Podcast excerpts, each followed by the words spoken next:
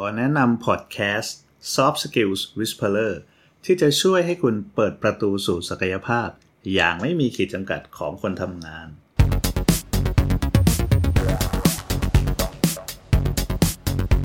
สวัสดีครับ ขอต้อนรับทุกคนสู่ช่วงเวลาของการ Up Skill ในการทำงานกับ Soft Skill Whisperer วันนี้คุณผู้ฟังอยู่กับผม เอก เอกศักดิ์ขาวสะอาด นักเขียนและ Career Coach เจ้าของเพจ Growing Your Career เพจที่จะทำให้งานของคุณในวันพรุ่งนี้มีความสุขขึ้นนะครับ Soft Skill Whisperer EP นี้เป็น EP ที่ชื่อว่า 5 วิธีเพิ่ม creativity ให้กับทีมของคุณคำว่าทีมของคุณไม่ได้หมายถึงว่าคุณต้องเป็นหัวหน้าทีม หรือหัวหน้างานเพียงอย่างเดียวนะครับ ถึงจะสามารถเพิ่ม creativity หรือความคิดสร้างสรรค์ให้กับทีมได้ แต่ว่าทีมของคุณในฐานะที่คุณเป็นเพื่อนร่วมทีมกันเนี่ยก็สามารถทำได้เช่นเดียวกันเนาะ creativity หรือความคิดสร้างสรรค์เนี่ยเป็น soft skill หนึ่งที่ถูกพูดถึงกันมากว่ามีความสำคัญนะครับ เป็นอันดับต้นๆเลย โดยเฉพาะอย่างยิ่งในยุคที่ automation หรือว่ามี AI เข้ามาเนี่ย หลายๆคนอาจจะเคยได้ยินว่า creativity นี่แหละ เป็นทักษะที่ AI จะไม่สามารถทดแทนได้เนาะ แล้วก็ถ้าใครมีทักษะนี้มากๆครับ ก็จะมีความสำคัญต่อองค์กรในอนาคตมากขึ้น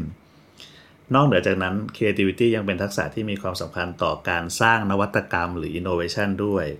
แต่ว่าหลายคนไม่ว่าจะเป็นพนักงานเอง หัวหน้างาน ผู้บริหารหรือเจ้าของบริษัทเองก็ยังไม่รู้ว่าจะใช้งานมันอย่างไรนะครับ แล้วก็โดยส่วนใหญ่เนี่ยเราก็มักจะใช้วิธีเรียกประชุมกัน แล้วก็มีกระดานมีโพสต์อิสแล้วก็บอกว่าอะทุกคนมาออกไอเดียความคิดสร้างสรรค์กัน ซึ่ง หลาย ๆ ครั้งครับ สุดท้ายแล้ววิธีนี้ก็ไม่พาให้ไอเดียมันก้าวไปไหนเลย เพราะฉะนั้นวันนี้เดี๋ยวผมมีวิธีใหม่ ๆ มาแนะนำครับ เพื่อให้คุณแล้วก็ทีมเนี่ยมีเวลาแล้วก็มีพื้นที่ที่ต้องการเนาะเพื่อสร้างแนวคิดใหม่ ๆ ที่มันสร้างสรรค์ แล้วก็มีประโยชน์ต่องานของคุณแล้วก็องค์กรของคุณด้วยนะครับ อย่างที่บอกไปไม่ว่าจะสำรวจเมื่อไหร่กับใครก็ตาม ความคิดสร้างสรรค์เป็นทักษะสูงสุด เสมอนะครับ แต่ว่าเช่นเดียวกันไม่ว่าจะไปถามที่ไหนก็ตาม ส่วนนี้ผู้นำองค์กรก็ยังรู้สึกว่ามันยังด้อยนะครับ ยังรู้สึกว่ายังพัฒนาได้ไม่เต็มที่ แล้วไม่ว่าองค์กรไหนจะมีกลยุทธ์ในด้านนวัตกรรมที่ดีมากขนาดไหน แต่หลาย ๆ คนก็จะพูดเหมือนๆกันเลยว่า ความคิดสร้างสรรค์ในองค์กรนั้นยังไม่ดีนะครับและก็ถ้าความคิดสร้างสรรค์ในองค์กรไม่ดีเนี่ยการที่จะพัฒนาแนวคิดผลิตภัณฑ์ใหม่ ๆ หรือแม้กระทั่ง business model ใหม่ๆเนี่ยมันก็จะยากนะครับ ซึ่งก็ต้องรอจนกว่าจะพัฒนาให้พนักงานมีความคิดสร้างสรรค์มากขึ้น แต่ว่ามันไม่สามารถพัฒนาได้เลยถ้าเราไม่เข้าใจว่าจริง ๆ แล้วความคิดสร้างสรรค์น่ะทำงานอย่างไรครับ เรารู้แหละว่าผู้นำส่วนใหญ่ผิดหวังกับความคิดสร้างสรรค์ของพนักงาน แต่ก็อย่าลืมว่า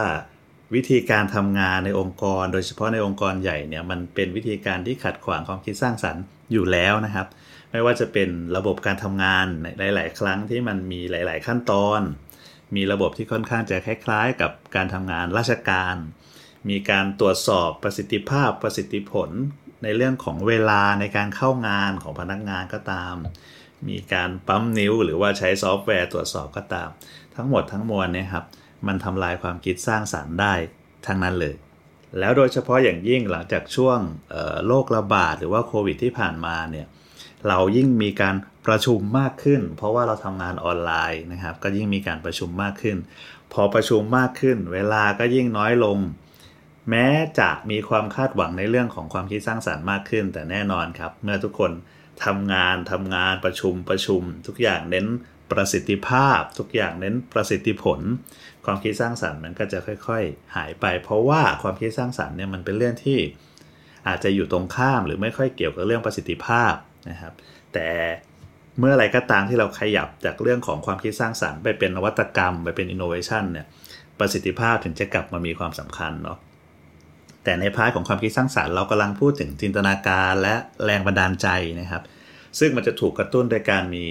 ข้อมูลเยอะๆที่ไม่คาดคิดเนาะมาที่เรามีประสบการณ์ใหม่ๆ มีข้อมูลใหม่ ๆ มา เราก็จะเชื่อมโยงออกมาเป็นไอเดีย หรือความคิดสร้างสรรค์ใหม่ ๆ ได้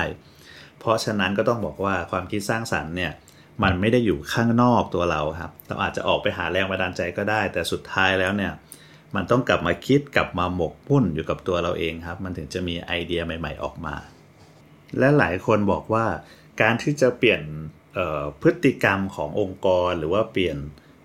culture เปลี่ยนวัฒนธรรมเนี่ยต้องใช้เวลาหลายปีนะครับ ถึงจะเปลี่ยนได้ ถ้าอยากให้คนมีความคิดสร้างสรรค์มากขึ้นเนี่ยก็ต้องใช้เวลาอย่างยาวนานเลย แต่จริงๆแล้วไม่ใช่ครับ วัฒนธรรมหรือว่าพฤติกรรมบางอย่างเนี่ยมันสามารถค่อยๆเปลี่ยนได้ด้วยการอนุญาตนะครับ ให้คนในองค์กรเนี่ยสามารถมีพฤติกรรมที่แตกต่างออกไป นิดเดียวก็ได้ ไม่ต้องมากครับ แต่ว่าพอมันรวมๆกันหลาย ๆ ครั้งแล้วหลายๆคนเนี่ยบางครั้งการเปลี่ยนแปลงมันก็จะค่อยๆสร้างสิ่งที่ยิ่งใหญ่ขึ้นได้ ทีนี้ถ้าเราอยากให้องค์กร อยากให้ทีมของเราครับ หรือว่าเพื่อร่วมทีมเนี่ยมีความคิดสร้างสรรค์มากขึ้น เราสามารถใช้วิธีการเปลี่ยนแปลงเล็กๆ น้อยๆ ในเรื่องพื้นฐานครับ แล้วก็วันหนึ่งพอมันรวมกันเนี่ยมันก็จะเกิดการเปลี่ยนแปลงที่ใหญ่ขึ้นอย่างที่บอกเนาะแล้วความคิดสร้างสรรค์มันก็จะมากขึ้น ทีนี้วันนี้ผมเอามา 5 วิธีด้วยกันครับ เป็น 5 วิธีที่จะช่วยทำให้ความคิดสร้างสรรค์เนี่ยของทีมหรือว่าขององค์กรของคุณเนี่ยมีเพิ่มมากขึ้น เดี๋ยวมาลองดูกันไปทีละข้อครับ ข้อแรกผมเรียกมันว่า generate lots of ideas not just the good ones ครับ ก็คือให้คิดไอเดียมาเยอะๆ นั่นแหละ บางทีความคิดสร้างสรรค์มันเป็นเรื่องของจำนวนครับ ไม่ใช่คุณภาพ หลายๆ ครั้งเนี่ยถ้าคุณบอกกับคนที่ต้องส่งงานให้คุณบอกกับเพื่อนร่วมงาน หรือแม้กระทั่งลูกน้องของคุณไปเลยว่า ถ้าจะเสนออะไรมาขอ 3 ไอเดีย ขอ 4 ไอเดีย ขอ 5 ไอเดีย ก็คือบังคับไปเลยครับว่าเขาจะต้องคิดไอเดียมาเยอะๆ หลายครั้งพอเราทำงานในองค์กรแล้วเรากลัวผิดพลาด กลัวเสียเวลา เราก็เลยมักจะเสนอมาแค่ไอเดียเดียวที่คิดว่าดีที่สุด แล้วหลาย ๆ ครั้งก็อาจจะกลัวดูไม่ดีในสายตาของหัวหน้าด้วยนะครับแต่ว่าความคิดสร้างสรรค์ใน creativity เป็นเรื่องของจำนวนครับ เพราะฉะนั้นคุณต้องทำยังไงก็ได้ให้ไอเดียมันออกมาเยอะโดยที่ไม่ตัดสินกัน ไม่บอกว่าไอเดียนั้นดี ไอเดียนี้ไม่ดีครับให้โทรไอเดียกันมาก่อน ท้ายที่สุดเราจะเห็นว่าหลาย ๆ ครั้งไอเดียที่ดูไม่เข้าท่าที่สุดไอเดียที่ดูบ้าที่สุด นั่นแหละครับ คือไอเดียที่สร้างสรรค์ แล้วมันก็จะออกมาเป็น Product ที่ดีที่สุด เพราะฉะนั้น generate lots of ideas ครับ not just the good ones เนาะคือเอาไปเยอะไว้ก่อน ดีไม่ดีเดี๋ยวว่ากันทีหลังนะครับ ข้อที่ 2 อย่างที่บอกว่าความคิดสร้างสรรค์ไม่ใช่เรื่องของประสิทธิภาพหรือประสิทธิผล เพราะฉะนั้นการ create space for failure เนี่ยคือ วิธีเดียวที่จะทำให้มีความคิดสร้างสารรค์มากขึ้นใน area หรือว่าในแผนกหรือว่าในบริษัทนั้นนะครับ ก็คือต้องมีพื้นที่สำหรับการผิดพลาด แล้วยิ่งถ้าในฐานะผู้นำสื่อสารให้ชัดเจนว่าที่นี่เราผิดพลาดได้นะครับ การผิดพลาดก็คือการลองผิดลองถูกแหละมันก็จะได้ไอเดียที่ใหม่ขึ้นที่สดขึ้นแล้วดีขึ้นเรื่อยๆ เพียงแต่ว่าเราก็ต้องแยกให้ชัดว่าเรื่องไหนเสี่ยงได้ เรื่องไหนเสี่ยงไม่ได้นะครับ สโคปของการผิดพลาดเนี่ยมันคือได้แค่ไหน หรือว่าแม้กระทั่งบัตเจตที่เราจะลงทุนไปที่สามารถจะเล่นได้ที่สามารถจะผิดพลาดผิดพังได้เนี่ยมันแค่ไหน ถ้าชัดเจนแล้วทำให้พนักงานหรือว่าทีมงานรู้สึกว่า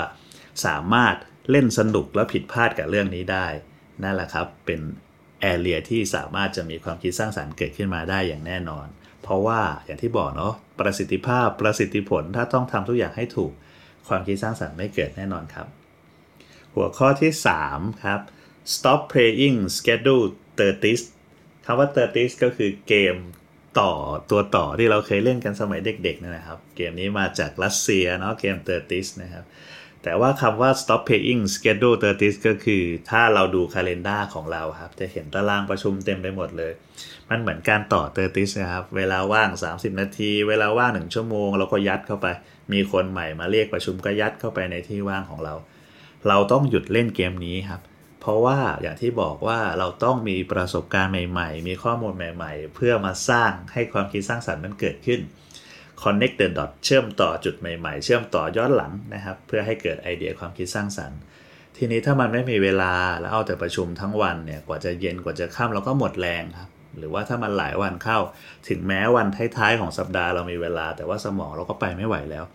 เพราะฉะนั้นเราจำเป็นที่จะต้องเว้นช่วงเวลาว่าง ไม่ให้มีคาล endar ไม่ให้มีการประชุมเข้ามา หรือมากไปกว่านั้นเราจะต้องจองเวลาของตัวเองไว้ครับ แล้วก็ใส่ชื่อเซสชันไว้ว่าเป็นเอ่อ exploring session ก็ได้นะครับ เป็น creativity session ก็ได้ แล้วก็ปล่อยให้ตัวเองได้หาข้อมูลใหม่ๆ หรือว่าเดินเล่นเพื่อให้ไอเดียมันเชื่อมต่อจุดในสมองของคุณก็ได้ แล้วก็นั่นแหละครับการประชุมเนาะไม่ใช่ วิธีการที่จะทำให้ความคิดสร้างสรรค์มันเกิด เพราะฉะนั้นต้องเว้นว่างไว้ครับ อย่าไปต่อตัวต่อให้เต็มเนาะข้อที่ 4 ครับ อันนี้อาจจะขัดใจใครหลายคนนิดนึงเนาะหัวข้อนี้ก็คือ appreciate problem finding ครับ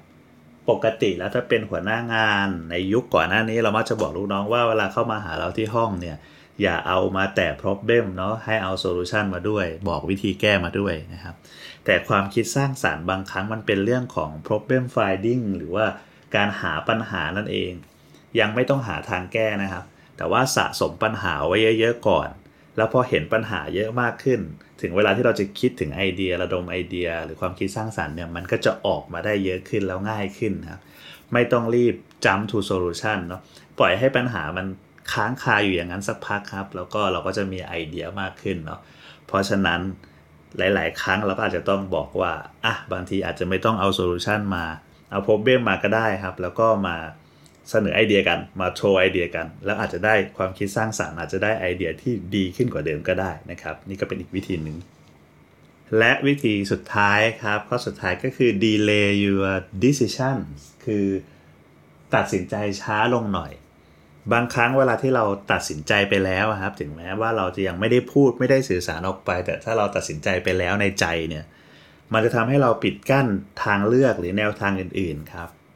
ก็คือเราปักใจแหละเราหลงรักไอเดียของเราไปแล้วอะถ้าเป็นแบบนี้ความคิดสร้างสารรค์ก็จะไม่เกิดขึ้นครับ หลาย ๆ ครั้งเราอาจจะต้องปล่อยให้ปัญหามันค้างคาอยู่สักพักนะครับ แล้วก็อย่าเพิ่งหลงรักไอเดียตัวเอง แล้วก็ปล่อยให้ไอเดียมันได้โชว์ได้มีไอเดียใหม่ ๆ เข้ามา ตลอดอาจจะ2อสวันหรือทั้งสัปดาห์นั้นครับและหลาย ๆ ครั้งที่เกิดขึ้นเนี่ยความคิดสร้างสารรค์มันจะเกิดในช่วงนั้นแหละครับ แล้วไอเดียที่ 2 3 4 5เนี่ยหลาย ๆ ครั้งก็ดีกว่าไอเดียแรกนะครับ แล้วนี่ก็คือ 5 วิธีที่จะช่วยให้คุณเนี่ยสามารถสร้าง creativity ให้เกิดขึ้นง่าย ๆ ในทีมของคุณนะครับ อย่างที่บอกเนาะไม่จำเป็นต้องเป็นหัวหน้างาน หรือว่าใช้กับตัวคุณเองก็ได้นะครับ ใช้กับตัวคุณเองก็ได้ก็จะทำให้คุณมี creativity ที่มากขึ้นนะครับทวนอีกทีนะ generate loss of idea ครับ create a space for failure stop paying schedule 30 appreciate problem finding และ delay your decision ครับ ก็หวังว่า 5 วิธีง่าย ๆ นี้แหละ ก็จะทำให้คุณทีมงานของคุณ หรือว่าองค์กรของคุณมี creativity ที่มากขึ้นนะครับ อย่าลืมนะครับว่า การสะสมความรู้เพียงอย่างเดียว ไม่ได้ทำให้ทักษะเราเพิ่มมากขึ้น การฝึกฝนและลงมือทำอย่างสม่ำเสมอตั้งหากที่จะกลายเป็นอุปนิสัยแห่งทักษะนั้น พบกับ Soft Skills Whisperer ตอนต่อไปสัปดาห์หน้าสำหรับวันนี้ สวัสดีครับ